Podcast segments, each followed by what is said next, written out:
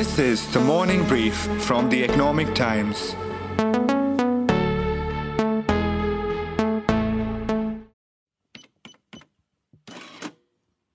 On Monday, Dutch investment firm Prosus cancelled a $4.7 billion deal to buy Indian fintech company BillDesk. Prosus, the parent company of fintech major PayU, has scrapped its mega $4.7 billion acquisition of BillDesk, saying that certain conditions were not fulfilled.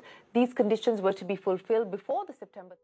The move has sent shockwaves across India's startup ecosystem, especially its fintech companies.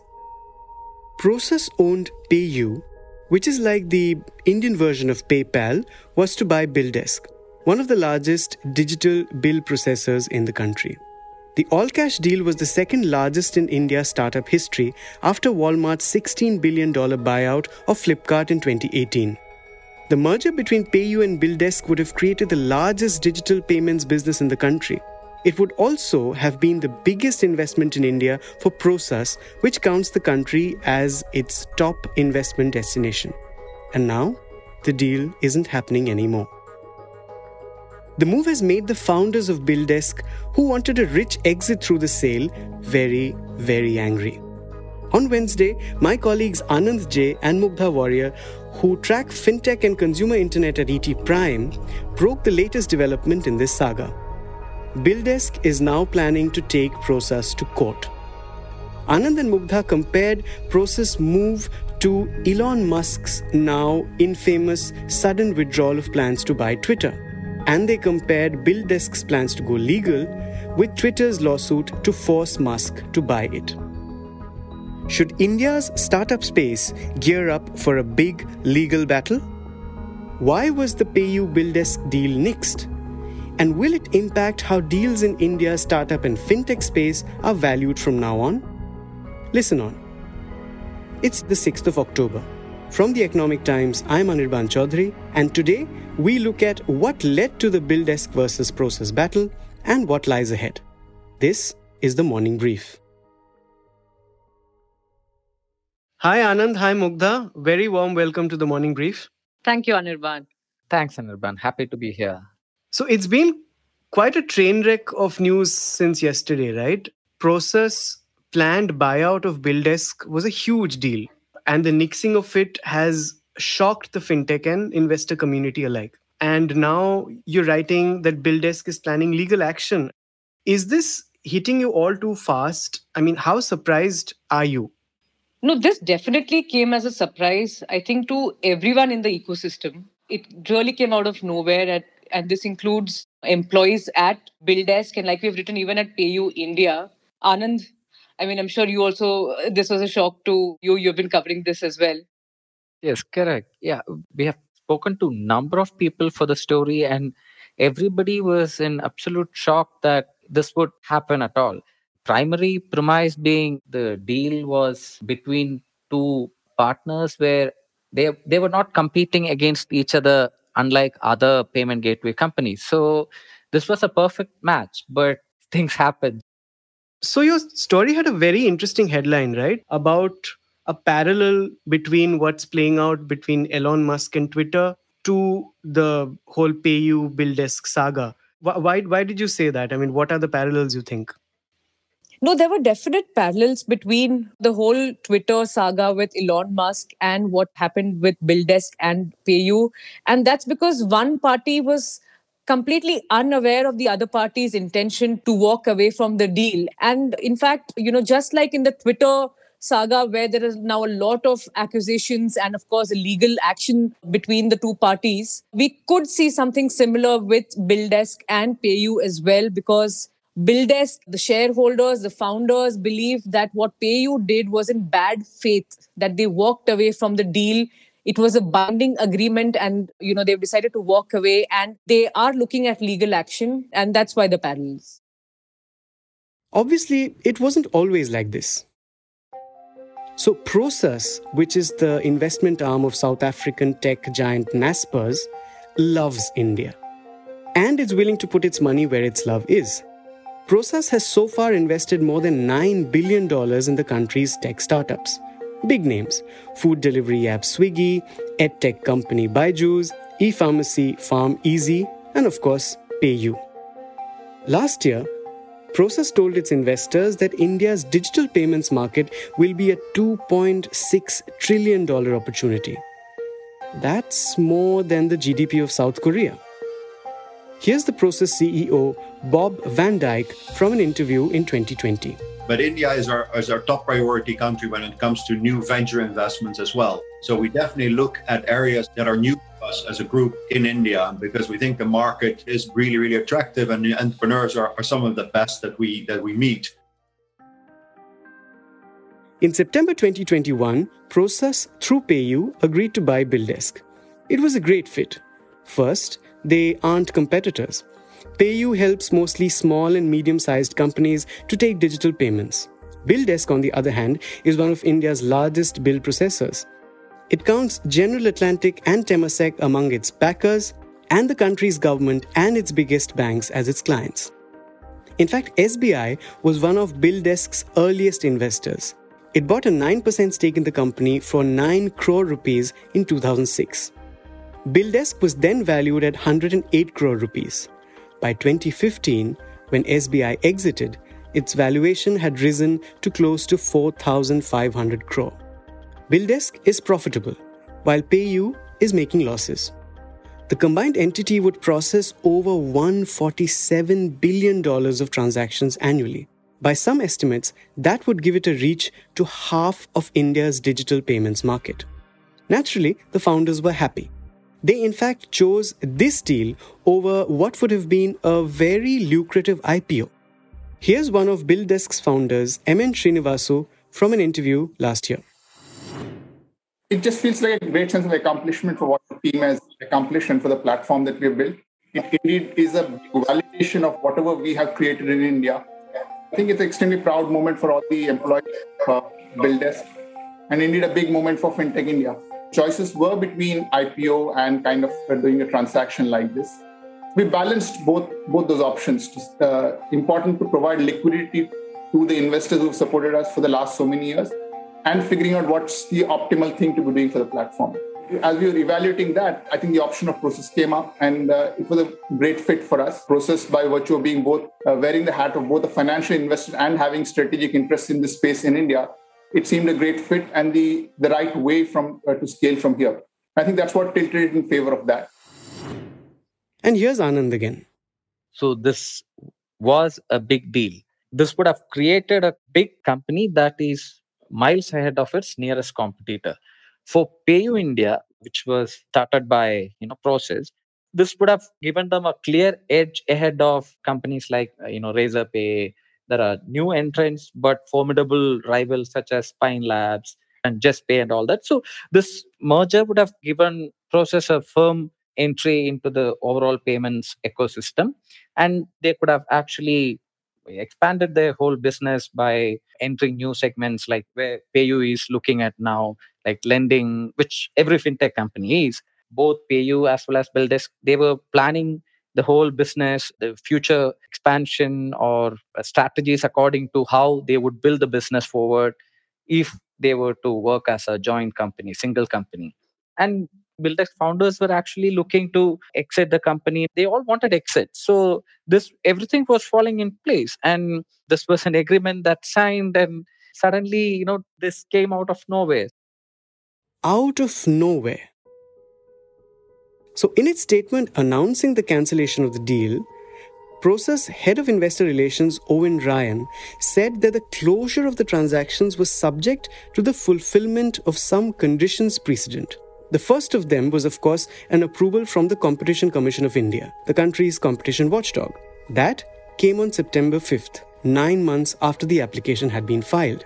In the statement, Ryan said that the other conditions were not met before the deadline of September 30th, and so the agreement was automatically nixed. What were these other conditions? Essentially, the thing is, there were several steps still left for the closure of the deal. Given that the CCI approval just came in on 5th September, and the long stop date, that is 30th of September, was for the closure of the deal, which includes transfer of shares, the complete uh, takeover of BillDesk by PayU. And from what I've heard from the people I've spoken to is that they could not even uh, go ahead with, say, a step three or a step four without getting the step one, which is the CCI approval. And that really has been an issue for Prosus given the, the short timeline till the deadline, what also was kind of a hurdle for BillDesk, unfortunately, in this matter, was that in July this year, the RBI put out a mandate that non banks that are authorized to operate any payment system need a prior approval of RBI in any deal involving acquisition or change of control. That meant that BillDesk had to get these additional approvals. And, you know, there was limited time between the CCI approval that came in on September 5th and the September 30th long stop date. And from what we understand, in fact, the shareholders of BillDesk had broached the topic of extending the deadline, but they could not come to any kind of an agreement with Prosus the thing is if Prosus really wanted this deal to happen there was nothing that was stopping them from going ahead with the agreement. Or even extending the date you know mutually yeah. Even extending the deadline yes correct. So they could have done that. They weren't interested in going ahead with the deal. That's the reason why this is not going through. It's a kind of buyer's remorse kind of thing. But why the buyer's remorse well, according to some, Prosus thought it was overpaying. Why? Because between 2021, when it had offered $4.7 billion for BillDesk, and now things have changed. Inflation has struck economies, demand has been hit real bad, and government and central banks are unsure about how or how much their economies will grow. That has naturally impacted stock markets. America's biggest tech companies have lost hundreds of billions of dollars in the last few months. In fact, PayPal, on which PayU models itself, has been among the worst hit, dropping 60% from its yearly highs as of June. In Prosus home base, Dutch payments powerhouse Adyen stock price has halved in the last one year. Naturally, investors across the world have been hit too. SoftBank and Tiger Global, the two biggest financial backers of tech companies, have seen their asset valuations really plummet. Prosus itself has lost more than half of its market cap since early last year. So, definitely, I think it is the change of sentiment for Prosus because when they announced the acquisition of BillDesk last year, it was the peak bull market and valuations were sky high, and 4.7 billion didn't really look that big last year. And this year, that number definitely seems very big given what we are seeing in the markets globally. And that definitely was the main driver, is what uh, we understand. The Prosus, I think, wanted a lower valuation and they, they hadn't come to any kind of an agreement. And that seemed to be the reason for Prosus to uh, look at walking out of the deal. See, if you simply go by what Prosus was offering BillDesk, it is not actually a high price. If you compare it with what PayU uh, Pine Labs last valuation was, or PayU's valuation multiples, or Juspay, Razorpay, BillDesk was actually at a much lower valuation. So it looks from that it was a good deal for Prosus back then. It's just that you know the recession fears and everything. Maybe they hmm. wanted a bigger war chest to give to companies that are much more likely to use the same money to better use, maybe Swiggy or Byju. This probably didn't make sense to them. Okay, but no, that does not seem to be the only reason. Industry insiders have said that there was a tremendous amount of lobbying and corporate shadowboxing by rival firms against the deal. In fact, the CCI approval took really long to come. CCI typically takes around 7 months to approve or reject an application. If it doesn't decide by then, the deal is said to be automatically cleared. According to a report by CapTable, the CCI, when it got the application from PayU, sent detailed questionnaires to other companies in this space, such as Razorpay, Cashfree, and Paytm, asking them how the dominance of PayU plus BillDesk would impact others in this space. Some of these companies uh, were against the deal. In January, a month after the application, the CCI asked PayU to apply again. In April, it applied again. The CCI approval came in September. I asked Anand if Prosus would have anticipated more regulatory hurdles and aggressive lobbying. Would that have something to do with the withdrawal? Okay, so that's a bit tricky. I mean, we might be speculating a bit here. Some of the comments that uh, CCI got was from its competitors, which said this would create a much bigger competition or a much bigger rival and all that. But ultimately, what CCI looks at is whether this deal would affect the pricing for customers, the end customers, whether it's large enterprises or e commerce companies who are integrating payment gateways. For them, this didn't create any tendency, monopolistic or oligopolistic tendencies, because this is a highly competitive market. There are multiple players in the space. There are multiple new entrants still happening, and you can they all the companies work on wafer thin margins. So that's one aspect that CCI looks at. I mean, CCI had questions, and all the competitors actually didn't want this to happen. Some of its competitors, not all, but some of its competitors didn't want to happen because they feared a bigger rival with a much bigger and fatter paycheck. That probably made things worse for BillDesk because that gave Prosus a reason to walk away. And that gives Prosus a reason to say that we didn't terminate the deal because of our lack of interest or our valuation, uh, you know, second thoughts on valuation and all that. But because the CCI deal took it much longer than it should have. This was unprecedented situation, and that's how or why we were forced to terminate the deal. So what you're saying is there was tremendous amounts of corporate shadowboxing and lobbying that went on behind the scenes, and while it may not have influenced CCI, it definitely gave a reason or an excuse, however you want to look at it, to Prosus to call off the deal. That's what you're saying. Correct, correct. Yes. Now, BillDesk counts the Indian government as, as a big client, right? And SBI is one of its biggest clients. It was one of its initial investors, also, if I'm not mistaken. And so are other major banks like HDFC. Did the deal raise concerns about data security, you think? I wouldn't think that would be an issue here, considering that RBI is very clear that all the payment data that originates in India has to reside in India. Anyway, PayU for what it is worth, it's a fully Indian company. So their servers should be in India and will be in India. So that's not an issue that came into picture, is what I think. Right. Do you think, uh, with all that's happening, this will taper down its enthusiasm towards India and investments in this market? I wouldn't think that would be an issue at all here uh, the idea behind doing this through PayU was that they will get an operator who is keen on carrying forward the builder's business forward because PayU has been in the same payment space and Prosus has a larger shareholding there. So it's not completely new territory for Prosus. It's just that this particular deal probably made them think again because their investments in India till date is 9 billion and they are investing half of that in just one single space and one single company. So that's not necessarily how an investment firm operates. That would also might have been in the picture. And, you know, like we discussed just before, they probably want to put the same amount of money to better use, maybe invest in PayU to compete better with BillDesk rather than buying out BillDesk altogether. All right, all right.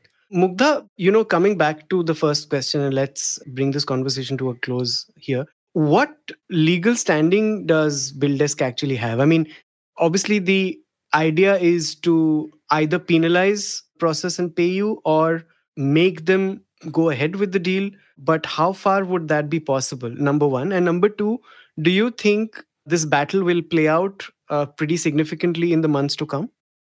Right. You know, when I spoke to uh, people at BillDesk, they themselves were in discussions with lawyers to understand the best way to go about it. But what constantly repeated was that this walkaway has happened in bad faith. And apparently, that is good reason enough to challenge Prosus for not going ahead with the deal. But definitely, given that BillDesk shareholders, founders are looking at legal action, and given the size of the deal and given the parties involved, this is going to be, you know, one of the big legal fights uh, in in Indian corporate uh, world. So, a massive tech M&A deal gets canned. The reason may be a mix of buyer's remorse and slash or lobbying by its rival. And now a corporate legal battle probably lies ahead.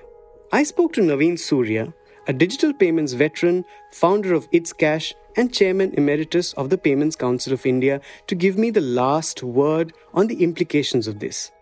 Will the PayU BillDesk fiasco have a negative impact on investments in this space? Absolutely no, I don't think so. Because while the deal got announced, it did put India on a global map in terms of the size of the deal, but it didn't necessarily influence the valuations or number of deals. And even if you see the global trends in 21, when the deal was announced, that was a landmark year across the globe for fintech, especially M&A deals. I think over 1300 or 1400 deals had happened in that year alone. Some probably valuing close to about 348 billion plus in just that one year. Uh, and that's a global data.